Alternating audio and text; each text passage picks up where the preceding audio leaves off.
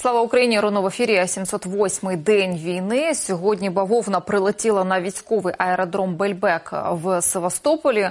Там знищити один з основних аеродромів, які використовують росіяни для атак на Україну. Там знищили літаки. Про певну кількість будемо говорити. Катір Івановець теж сьогодні вночі е, палав. Там були ракети попередньо надзвукові протикорабельні крилаті ракети. Але найцікавіше ну це все зрозуміло, що нам приємно, смачне. Ми про це будемо говорити. Але 35 хвилин тому Валерій Залужний, головнокомандувач, виклав нову статтю своє бачення війни в Україні, те, що треба змінити, і плани на 24 рік. Це особливо цікаво в контексті останнього тижня. Я думаю, що ви розумієте про що йде мова що кожне видання, я навіть не проукраїнська, а саме західна, публікує щодня якісь зливи, якісь чутки. Ем, інформацію стосовно того, коли піде залужний, що чи він можливо піде. Давайте з цього і будемо починати. Олег Жданов, військовий експерт з нами. Пане Олеже, вечір добрий. Добрий вечір. Я не знаю, як ви ну, от ми останні хвилини, як оця стаття з'явилася, опублікував її особисто Валерій Залужний. Намагалися всю цю статтю величезну, насправді таку ґрунтовно а, прочитати. З найголовнішого, що а, у нас є всі можливості, щоб знищити росіян і отримати перемогу. На те, на чому треба у 24-му році сконцентруватися, що це насправді буде ну технологічна війна, технологічні інноваційні вже рівні і засоби. Ну Ну і певні недоліки він теж там закцентував на них увагу. На що звернула або встигли звернути увагу ви? Ну, в принципі, е, те ж саме, що і ви. Я поки що встиг пробігти так е, е, загальним взором цю статтю. Я так роз, ну, роз, розумієте, генерал Залужний він настільки грамотна людина, що він, от згадайте його брифінг, його інтерв'ю оці алегорії, які він приводить. Ну людина е, тут треба розбиратися і треба читати дуже уважно, дуже ретельно. Тому от я думаю, що це е, такий фундаментальний труд, який треба вивчати. Що стосується видання, то скажу так, що він він бачите особисто, не зважає знов ж таки, це підкреслює його професійність, що незважаючи на ту політичну ситуацію, яку створюють навколо нього офіс президента, він тримає е, він тримає марку і продовжує виконувати свої функціональні обов'язки. Він розбирає е, розбирає особливості ведення цієї війни, що треба зробити, недоліки і так далі, незважаючи на те, що е, що може завтра з'явитися указ. Ну а на західну пресу я би не звертав уваги, тому що ну ми ж знаємо, скільки раз проколювалося Вашингтон Пост, чи е, Політико, чи Wall Street Journal, Bloomberg, коли вони печатали такі статті, що у нас е, ну в мене там вже нема чому підніматися дибом, да але е, це ж ви ж я завжди кажу, що західна преса вона вона живе за гроші. Вони продають печатні площі, і як вони завжди пишуть, там от кожному виданні е, на зворотній е, е, на останній полосі внизу таким дрібним шрифтом написано, що редакція може не поділяти думку автора і не, не погоджуватися, і відповідальності за зміст статті не несе. Я Тому розумію. Я, я не дивуюсь. Я думаю, що це було замовлення, і в ваш і в там самому в CNN особливо, що uh незважаючи там не на що, його знімуть. Але інформ... Я розумію, але інформація від Більд, наприклад, сьогодні стосовно того, що Залужний ще кілька тижнів тому хотів відвести або вивести війська з Авдіївки. Зеленський в цьому йому відмовив і на противагу приїхав там 30 грудня підтримати. А це дуже схоже на стиль ведення, на стиль поведінки і на стиль ведення війни. Про цю саму ситуацію говорили і коли була надскладна ситуація з Бахмутом. Ну практично ідентично, те ж саме. Ну в цьому ну так і потім з'ясувалося, що Бахмут не несе навіть оперативної навантаження, не несе на на, на полі бою. Те ж те ж саме може статися, е, може статися і тут. Може, нам треба зберегти е, особовий склад. От. Те ж саме, е, от автор книги пише про літній наступ 22-го 22 року, коли звіль... точніше осінній наступ 22-го року як його Шустер, да, автор, автор книги. Саймон Шустер, так. Так, він пише, що залужний залужний наполягав на тому, що він був проти того, щоб йти звільняти Слобожанщину. Він був він е, був за те, щоб йти на на Мелітопіль на Бердянськ. І а тепер ми розуміємо, хто був правий. Да? Тоді лінії Суровікіна не було. І тоді були всі шанси дойти до Азовського узбережжя. Ну, знов ж таки, е, на, наполягли саме на, на, на такому варіанті. І тепер ми маємо, е, як кажуть, те, те що маємо. Так що тут. Е, Добре. Є, да, да, Ситуація так, така, що дуже дуже бачите, в, тільки час розставляє всі крапки над і показує, хто був правий, а хто ні.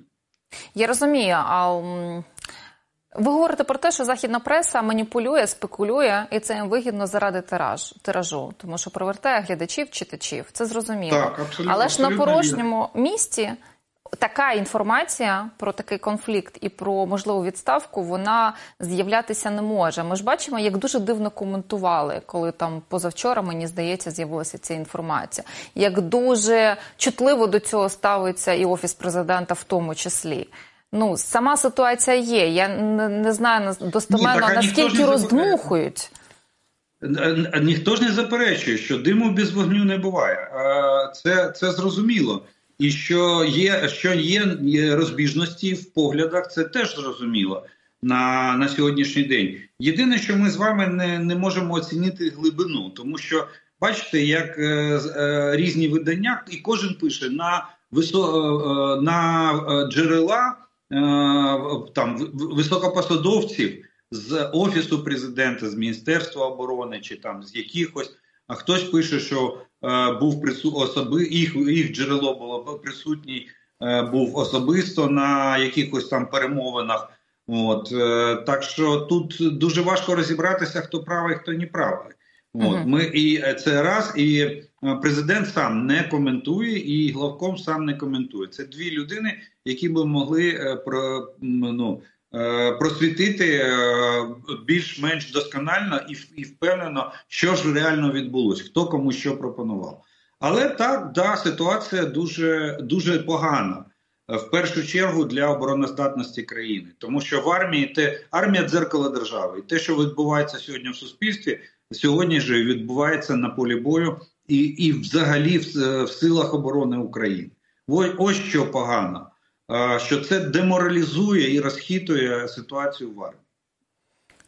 Ну, ви думаєте, що так само чекають е, чіткої інформації, від ну, не те, що відстежують, а думають, а що, а як? Ну, даже біль, я вам навіть більше скажу, що вони не просто чекають, вони вони е, переживають не менше нашого, тому що від е, посади главкому залежить залежить їх життя куди е, куди завтра відправлять і які накази будуть віддавати. Ось е, що їх це хвилює набагато більше ніж нас.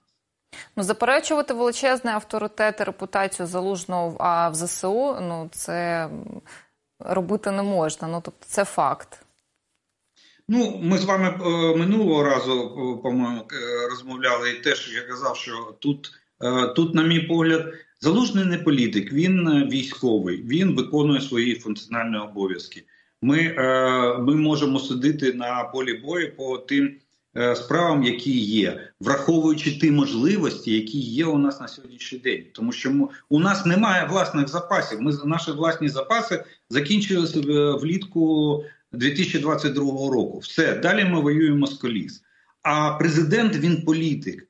І uh -huh. е, його посада передбачає суто політичну діяльність. І от тут е, де ж політична мудрість, де де гібкість політична для е, коли обирається варіант най, найліпший для держави? Невже не найліпший варіант міняти коней на переправі?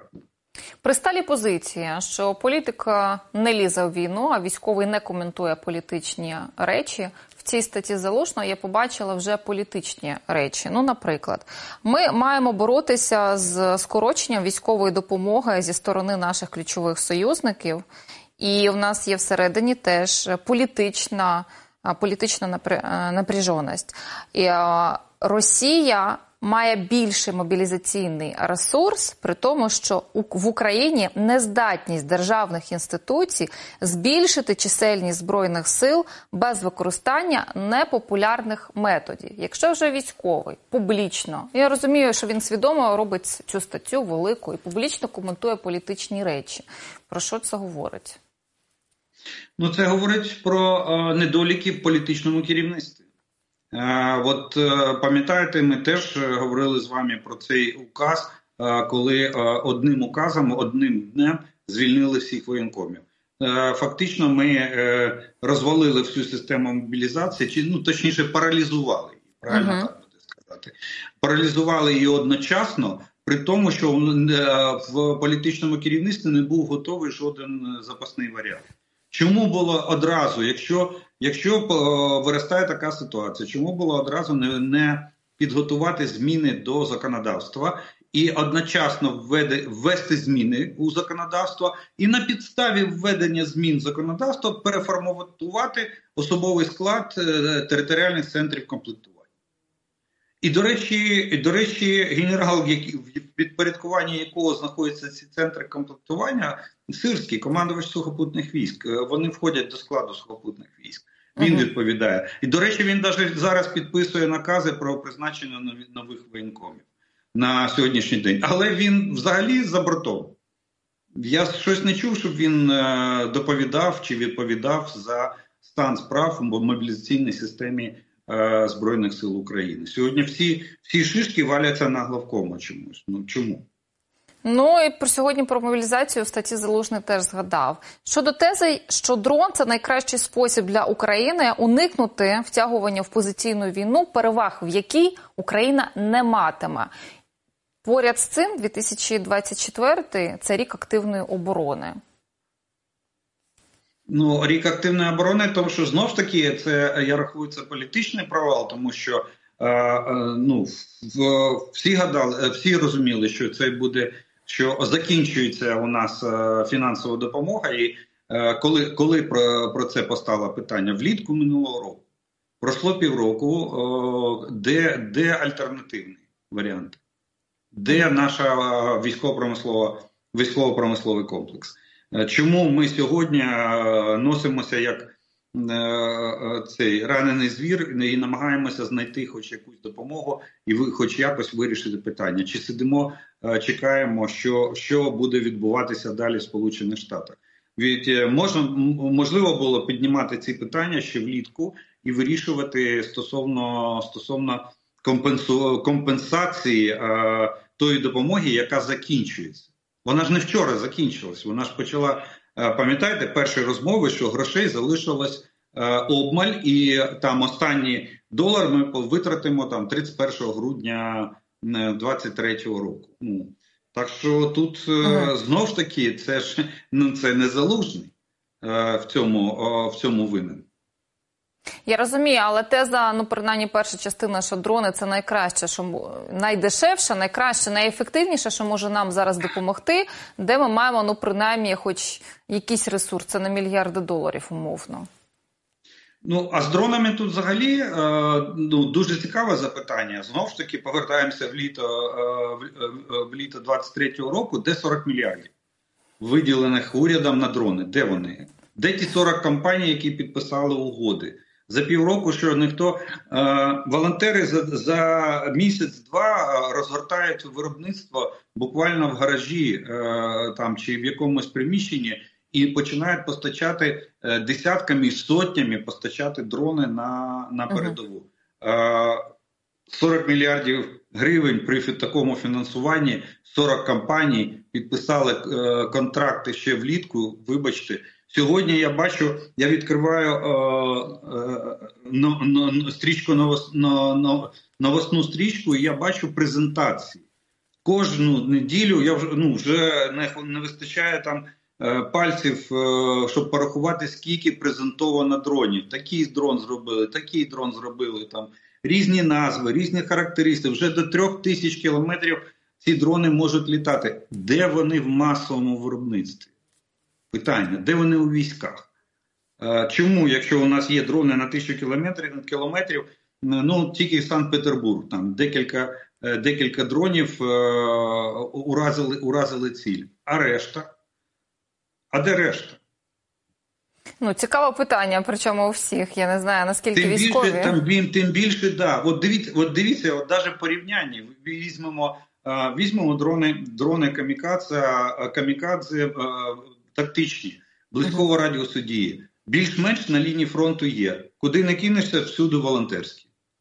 Як тільки як тільки йде, стає питання там дронів великої дальності, які ну хтось повинен. Волонтери не можуть їх виробляти, тому що вони е, коштують набагато більше. Тут повинна бути державна програма.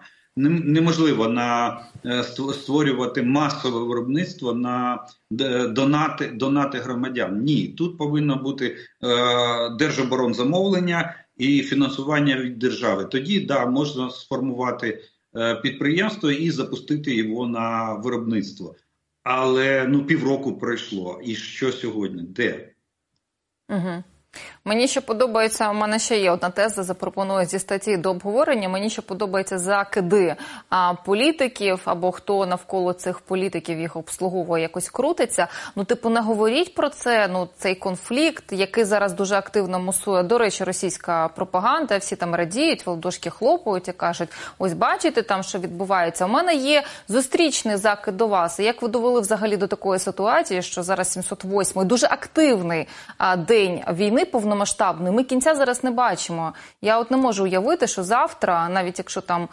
Я не знаю, цегла впаде на Путіна, то у нас війна скінчиться. Ви взагалі до такої ситуації, як докотили всі справи. Тому і в умовах того, що навіть сам залужний, один з ми от починали з цього, що один з фігурантів взагалі цієї ситуації публічно не коментує напряму цю ситуацію, але таку статтю з непрозорими натяками на проблеми. Е, видає, то це означає, що проблема матиме продовження, на мою скромну думку. Це по-перше. А по-друге, ну намагається, вочевидь, якщо куларні розмови і діалоги не діють, якось публічно донести свою позицію, що дуже забагато політики. Тому що ми з цього починали, що стала домовлена ситуація, що ці сфери вони завжди на заході в Україні. Це завжди так було. Вони поділені. Військові не лізуть в політику, велику політику, в брудну велику політику. А політики введення війни, і це не на папері, а дуже так знаєте, фізично близько теж е, туди не лізять і не керують. Ну, знаєте, я скажу так, що знов ж таки треба віддати належне залужному. Він ведеться дуже коректно. Він підлеглий, він головнокомандувач, а президент верховний головнокомандувач. І тут в даній ситуації президент повинен е, висловити свою позицію і обґрунтувати її перед суспільством якщо вона не співпадає з суспільною думкою. От е, що що коїться, і і ну я навіть не беру сьогодні, чому так сталося, просто що коїться, і що нам і що нам найближчим часом чекати. Бачите, а на сьогоднішній день, от всіх цих статей, е, всіх цих публікацій, я я зробив висновок такий, що е, офіс президента тисне на главкома, щоб він написав рапорт на відставку. А а, а чому він повинен писати? Він в нього є якісь е, проколи. Е, ну ідеальних людей не буває. Він ті помилки, які в нього були, він визнав публічно визнав на брифінгу. Це е, це розповів. Якщо він не відповідає посаді, будь ласка, указ президента звільнення. Ну, з поясненням суспільству, чого сталося, а не так, що ти йди напиши заяву, а ми ми тоді тебе на підставі заяви ми тебе звільнимо. Ну це непорядно, принаймні. Ну я навіть на не про питання моралі, етики і порядності зараз говорю. А мені цікаво, а хто далі? Тому що мусуються дві а, кандидатури, які можуть пройти. Це Буданов і Сирський. Буданов так керує розвідкою, так головне управління mm. розвідки Міноборони, але військового такого широкого досвіду чи є у людини це питання? Ну про Сирського ви самі сьогодні згадали. Ну скажу так, що Буданов у нього профіль зовсім інший. Він не е, він в, нього е, в нього масштаб набагато менший. Там специфіка абсолютно е, інша. Щось десь роздобути інформацію, щось десь там зламати, якусь диверсію влаштувати. якусь спецоперацію провести. Оце це сили спеціальних операцій, це розвідка. Ну це не планування бою, масштабних бойових дій з задіянням задіянням такої кількості, як у нас. У нас повномасштабна війна. На на хвилиночку. Так що в нього, поки він буде вчитися, то я скажу, ми стільки стільки шишок наб'ємо, що дай Боже нам вижити. От. Тому а ну, а в Стирській це, на мій погляд, ну най... це остання кандидатура, яку можна було розглядати на на цю посаду. Ну, це моя особиста думка. А можна поцікавитись, чому? Ну, У мене є питання ще до о, генерала Сирського стосовно Дебальцевської операції. Скажімо так. Це коли? Логвіна. Коли 14-го прямо року? Ой, це саме 15-го року. Лютий, да? Чи який там? Так, так. Лютий, лютий 15-го, Дебальцевська операція е, е, і події навколо населеного пункту Логіного. Чому його наші війська залишили без бою? Угу. Що фактично за е, захоплення його е, російськими військами замкнуло котел на, на в самому Дебальцеву. Зрозуміло. Е, я хотіла би про це говорити. От нема. Знаєте, це така ситуація, що ти реально чекаєш тут день. Я розумію, що це ще й преса підігрує, підігріває точніше. Що день, два є сподівання. Я дуже сподіваюся, що це вирішиться дуже позитивно. Якось дуже кулуарно, а публічно нам представлять ухвалення, компромісне рішення, і все залишиться як зараз є з вирішенням питань які ми не бачимо, які ми не можемо обговорювати. Але з огляду на те, як посилюється конфлікт в публічній площині, то, мабуть, ми побачимо і про це матимемо. На жаль, насправді тут говорити ще й можливість е, в подальших ефірах. Не хотілося б, але мені здається, що так. А ну, на да, будемо сподіватися, що до наступного ефіру о, ця тема вже уляжеться і, е, і в позитивному контексті. Добре, ще є ще такий маленький аспект політичний з приводу допомоги заходу. Як гадаєте, коефіцієнт е, авторитету залужного якось впливав на обсяг допомоги, на комунікацію, на ті ж самі розвіддані, наприклад? Ну там багато рівнів є допомоги. Я думаю, що дуже сильно впливав. Справа у тому, що залужний напряму працював із е, головою і працює до речі з головою комітетів начальників штабів і е, з е, представниками е, країн-партнерів в форматі Рамштайн. І там, знаєте, як кажуть, між політиками, коли політики спілкуються, повинна бути хімія, да, що повинні бути е, до, такі дружні стосунки. І це сприяє е, розвитку діалогу і розвитку е, ну, сумісних якихось дій. Тут те ж саме. Те ж саме авторитет і грамотність залужного, його спроможність виконувати домовленості, які і досягати цих домовленостей.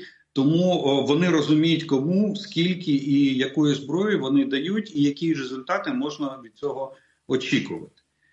Відповідно, якщо якщо якщо буде зміна главкому, все все почнеться е, з спочатку встановлення відношень. Е, відносин, точніше, дружних стосунків. А якщо Захід не сприйме нового главкома, то тоді що? Тоді все все буде, буде йти через пень колоду. Я про це і говорила, тому що в дипломатичних колах я думаю, що таких на вищих військових а, роль особистості, знаєте, раніше казали роль особистості в історії, але тут так. так само роль особистості і, взагалі, ці зв'язки особисті вони дуже багато важать. Е, ця комунікація. Дуже багато не в залах, наприклад, вирішується, а там кулуарно. І ну, така велика політика, така особливість, такі є аспекти, так воно все функціонує. Це не вчора взагалі вигадали. Ну, такі такі правила гри насправді, тому я не ну, даремно про це згадала. Розумієте, це класика спілкування на таких е, на такому рівні, рівні державних е, державних посад, скажімо так, дипломатії державних посад. Зрозуміла. Давайте до маленьких е, приємностей дня сьогоднішнього і ночі сьогоднішньої. Військовий аеродром Бельбек в Севастополі. Що там зберігалося? Що ми знищили? Що ми могли знищити? Ну там там не стільки зберігалося, скільки це було дійсно. Ви дуже вірно зауважили, що це була майже основна база. Він знаходиться на найближче до такий найбільш забезпечений і найближче знаходиться до материкової частини України. Ну я не беру там Євпаторію. От там, там, до речі, працювали ракети раніше. Так що там вони його майже не використовують. А а от Більбек вони і тут, і тут е, біля Севастополю є залізниця, куди можна завозити залізницею ті ж самі бомби, які вони використовують на е, проти нас. Тому це дуже було важливо. І наскільки я розумію, там ще було пошкоджено Е, вузол зв'язку, е, урядовий вузол зв'язку, е, який використовувався для для спілкування з оперативною групою в Ростові і з безпосередньо з Москвою. Угу. Там навіть російські о, ці канали вони визнавали, що з літаками навіть пілотів ну, знищили літаки, загинули пілоти. Їхні. Ну, пілоти ж зазвичай вони ж е, дивіться, там я, якщо є чергова зміна, вони вони знаходяться поблизу літовища, там є приміщення, в яких вони знаходяться, і вони там з 30 хвилин готовності вилітити е, е, на судячи з інтенсивності застосування авіації, коли ми дивимося там до 100 літаковилітів за добу. То ви ж розумієте, виклик може бути в будь-який момент. Тому чергова зміна дійсно Е, знаходиться на литовищі, і вона могла постраждати е, постраждати під час нанесення ракетного удару. Ну, Мені мені дуже сподобалася ще заява російської сторони, що вони 20 ракет збили. Да? Ми 5 випустили, вони 20 збили. І і чомусь місцеві паблики пишуть, що і вибухів 5 було. Ровно стільки, скільки ж було і ракет. От. Але пропаганда, бачите, як працює. Все збили все все гаразд. А, Але ж е, Кримський міст закрили, ППО працювала, повітряна тривога лунала майже на всьому півострові. От. Ну, Так що ну все, ну все збили. Це були літаки, а протикорабельні надзвукові ракети е, міг перевозити російський катер, прості господі, Івановець.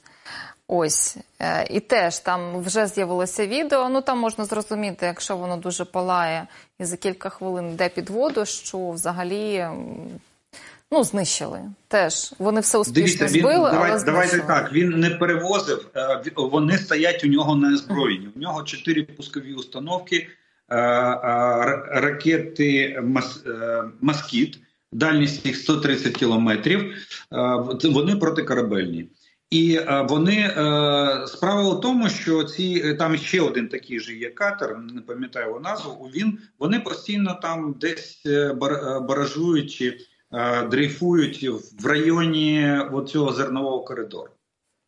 Вони намагалися тулитися якомога ближче до цього коридору. І в принципі, це було абсолютно очікувано з нашої сторони, тому що ну ми ж повинні забезпечувати безпеку судноплавства в нашого торгового судноплавства, і в тому числі і і тим більше, що це наше в наших територіальних водах. Так що головне управління розвідки, на мій погляд, тут молодці там справилися на відмінно, атакували групова атака з різних сторін. Фактично, вони і до речі, тут є особливості цієї операції. Вперше ми е, на повному ходу атакуємо е, російський ракетний крейсер. Ой, то, вибачте, катер, російський ракетний катер, е, який в відкритому морі е, має можливість маневру і може йти йти на повному ходу, ходу для того, щоб ухилятися від е, нападу дронів. Так що це був фактично на так можна класифікувати, на мій погляд, як морський бій угу. який завершився нашою перемогою в цьому в цьому випадку. Да. Ну, більше знов не будуть заходити в західну частину а, акваторії Чорного моря. Це означає, що досконалюють застосування безпілотників? Е, е, так, так. До речі, там Там була навіть застосована United 24 Це, це це, платформа, яка використовує в тому числі і е, супутниковий зв'язок. І я думаю, що координація рухів рухів цих дронів могла могла синхронізуватися за допомогою електронної системи, електронно обчислюваної системи. Десь вже пораховано було, хтось злив інформацію, що такий катер коштує там 60, 50, 60, 70 мільйонів. Як ми пожартували, дрібничка, але приємно.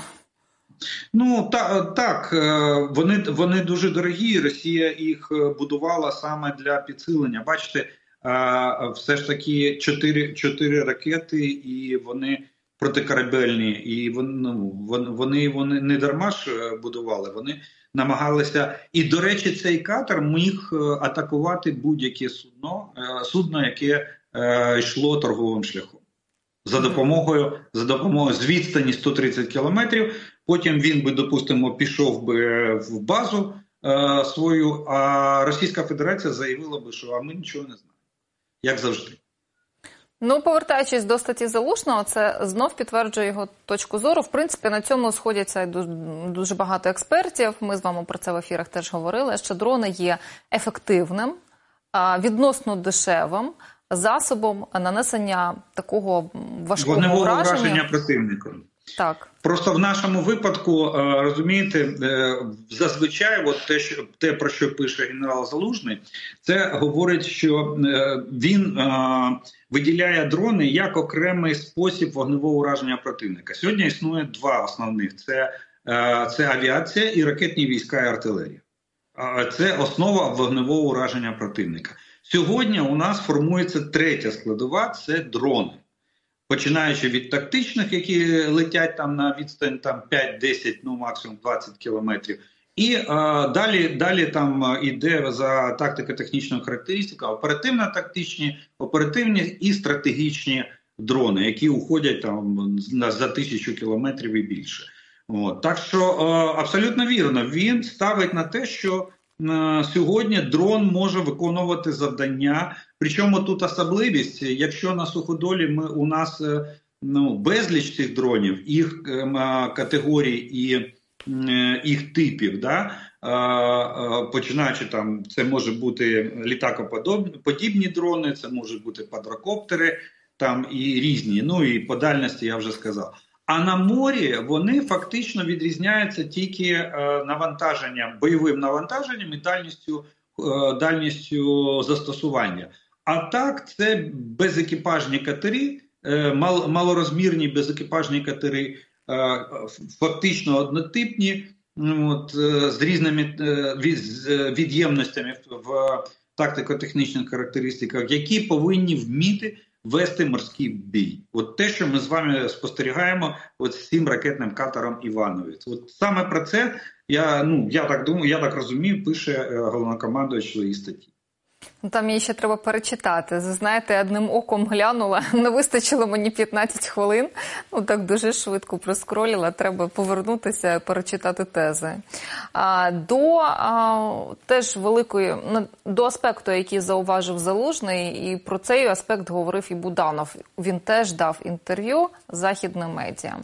Значить, про мобілізацію, можливості мобілізації, яку може собі дозволити Росія. Він зауважив, що зараз там близько півмільйона в Україні на окупованих територіях російських військ, але це до наступу, до повторного великого наступу на міста, та я не знаю, там Харків, інші міста. Росія собі це дозволити, наприклад, не може. Ви з такою оцінкою згодні? Так. Абсолютно. Тобто нового Якось... великого наступу, давайте так, пане Олеже, даруйте, я так уточню, нового великого наступу не буде. На сьогоднішній день дивіться на лінію фронту. На сьогоднішній день е, на лінії фронту ми бачимо максимальні можливості е, російської армії. От все, що вона може сьогодні продемонструвати, вона сьогодні демонструє. Це атакуючі дії на так на декількох оперативних напрямках, але не більше того. Вони сьогодні не спроможні сформувати, ну будемо так казати, оперативне тактичне угруповання для, допустимо, е, глибокого вклинення в нашу оборону. Цього вони собі сьогодні дозволити не можуть. Про який е, наступ на інших е, напрямках може може йти мова? От е, на сьогоднішній день.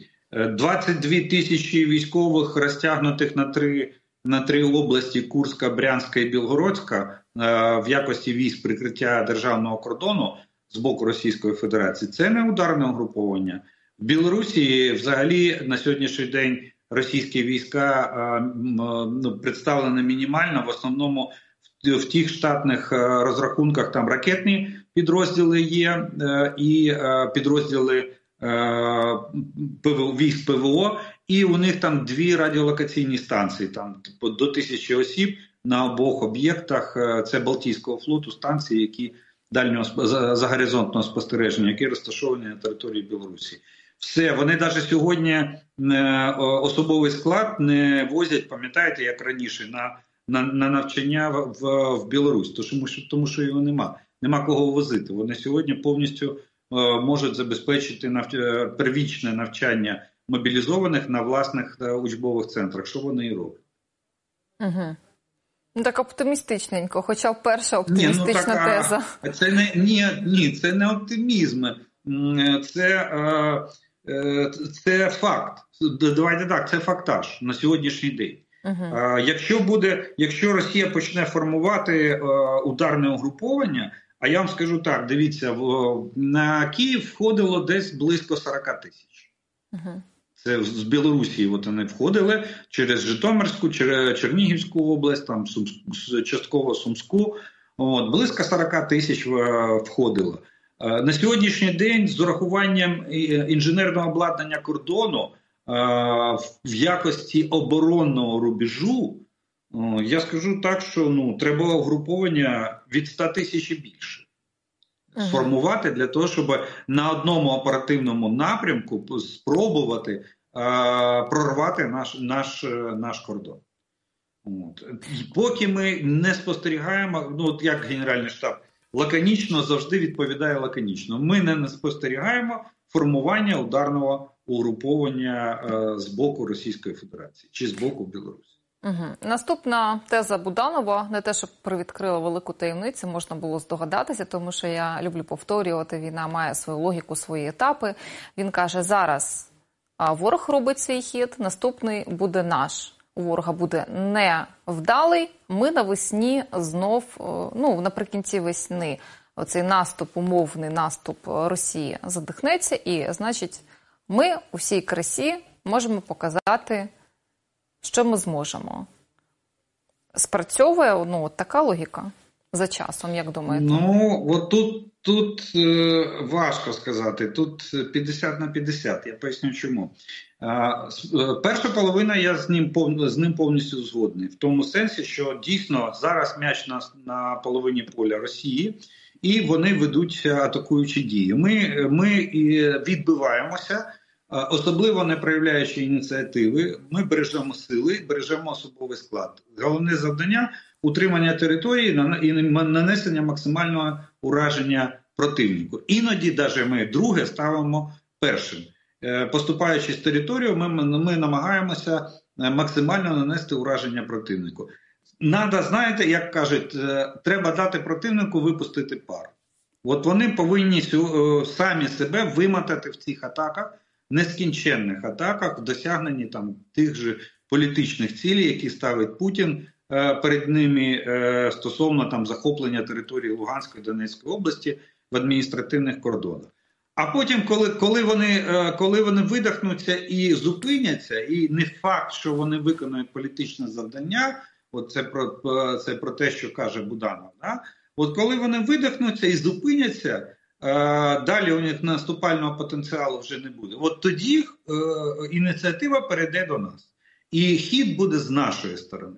Єдине тут, е, в чому в чому я не, поки що не, не зовсім впевнений, це те, що на сьогоднішній день для того, щоб дати гідну відсіч і е, перехопити ініціативу і піти, допустимо, в контрнаступ, та, для цього нам треба е, протягом от найближчих там трьох місяці до до, до кінця весни, до травня місяця, нам треба е, накопичити сили і засоби.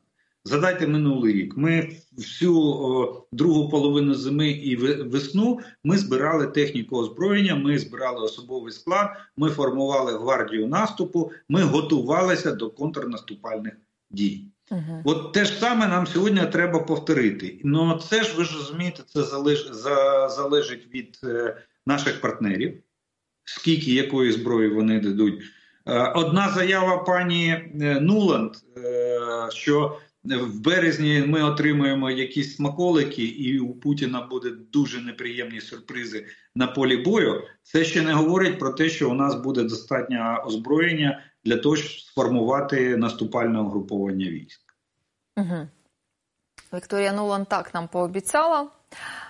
До підтримки союзників Європа сьогодні узгодила черговий пакет допомоги. Дуже великий. Він розрахований на весь 24 рік. Вона буде дозовано ці мільярди доларів нам надавати. А от штати, як взагалі ця ситуація? Ми завжди про штати говорили в контексті політики. Ну от домовляються, от готуються до виборів. У них там свої справи, вони порпаються в хаті своїй. А те, що Техас там відбувається, як вони брязкають зброєю, як вам? Ну, давайте так. Ем, е, ви так оминули Європу. Ну я би на неї трошки зупинився. Справа в тому, там було два пакети, угу. і другий пакет набагато е, важливіший для нас.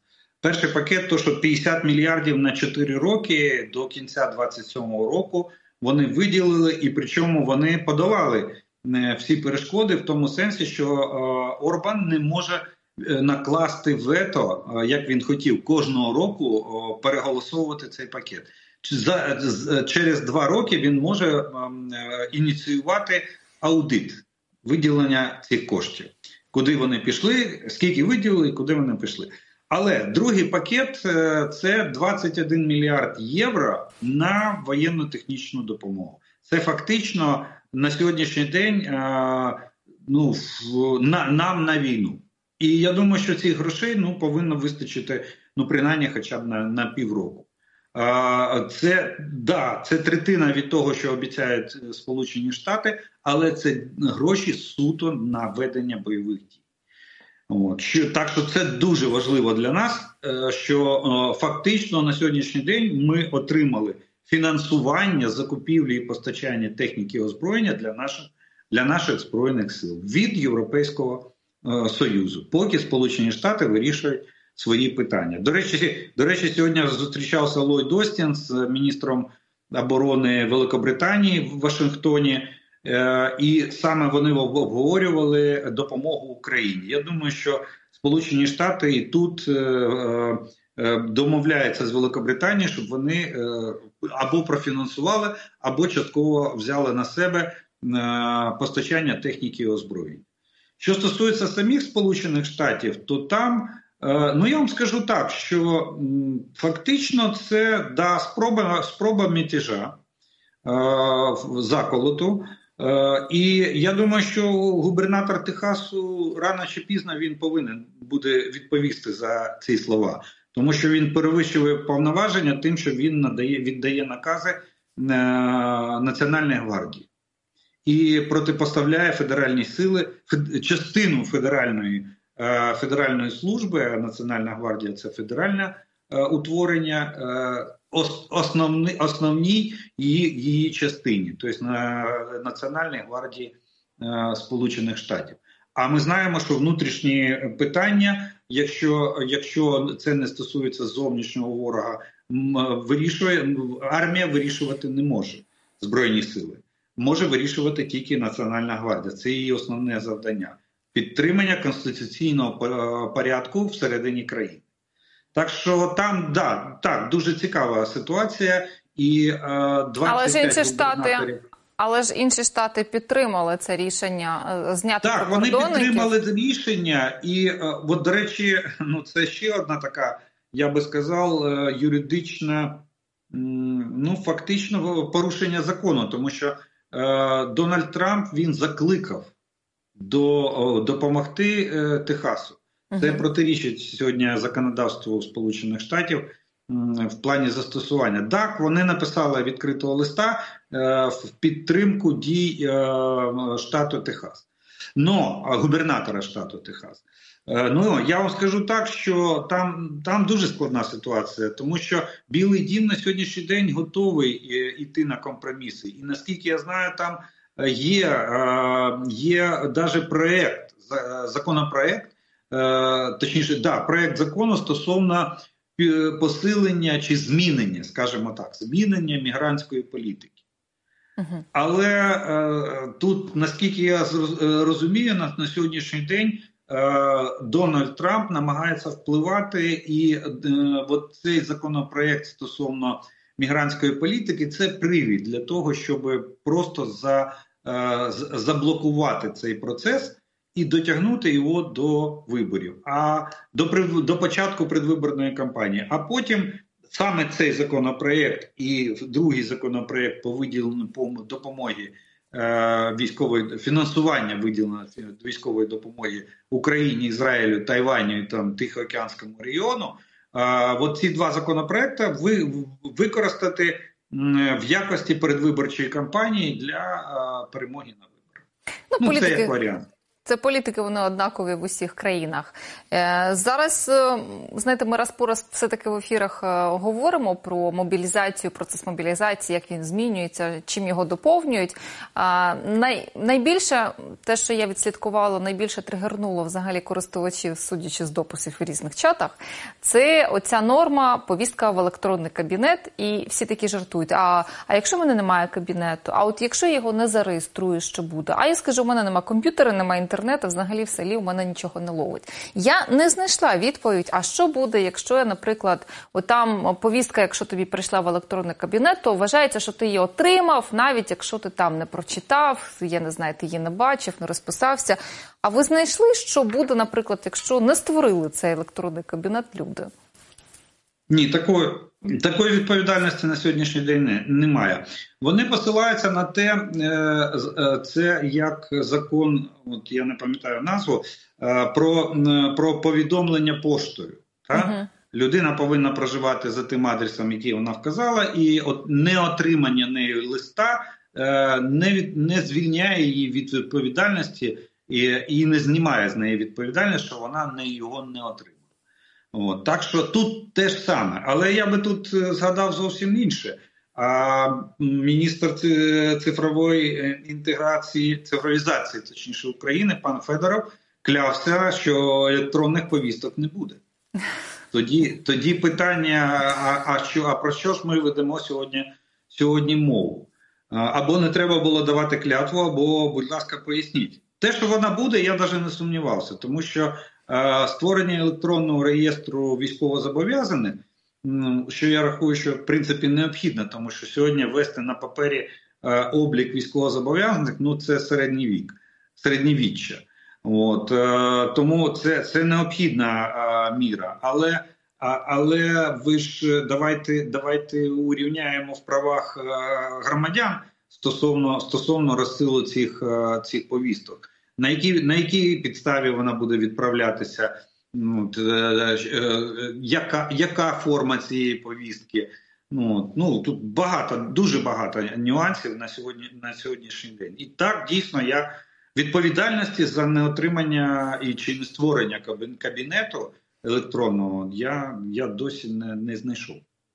Писали, писали і не дописали. Ну мені здається, що вони повторно вносили, сказали, ми все врахували. Тут така цікава штука, і ну і ой, ми знов повертаємося з вами. Дивіться, там ну дуже дуже ну така ситуація не зовсім е, на мій на мій погляд коректна, тому що е, п'ять законопроєктів. Но чомусь е, чомусь блокується решта, не розглядається навіть. І на сьогоднішній день е, урядовий проект е, є домінуючим. Створюються всі умови, щоб він був домінуючий. І навіть дивіться, вони не встигають його написати. Вони зареєстрували його на сайті Верховної Ради, але тексту е, законопроекту досі немає. Є е, вони навіть ці вправки вкидають як в інформпростір як окремі тези. А самого самого драфту драфту законопроекту, щоб людина сіла, прочитала і усвідомила, що до чогось, що з чим пов'язано, і як воно взаємодіє, і як воно працює, цього немає.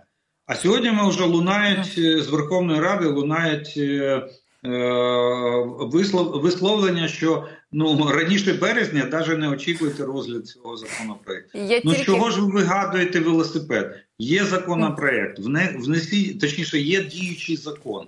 Внесіть в нього правки і заспокойтеся на цьому. Але правки повинні бути збалансовані в плані мотивації, в плані угу. примусу. Тобто права і обов'язки. Е, Е, Принцип, права і обов'язки повинні, повинні десь бути збалансовані. І, і не треба вигадувати велосипед. Він є.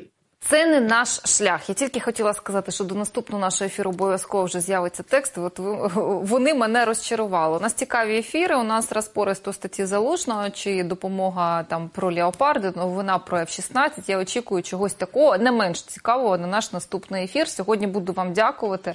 Дякую за час. Будь ласка. Олег Жданов, військовий експерт, був сьогодні з нами. Традиційно підпишіться, підтримайте. Я з вами прощаюся. Побачимося в наступному ефірі. Пока.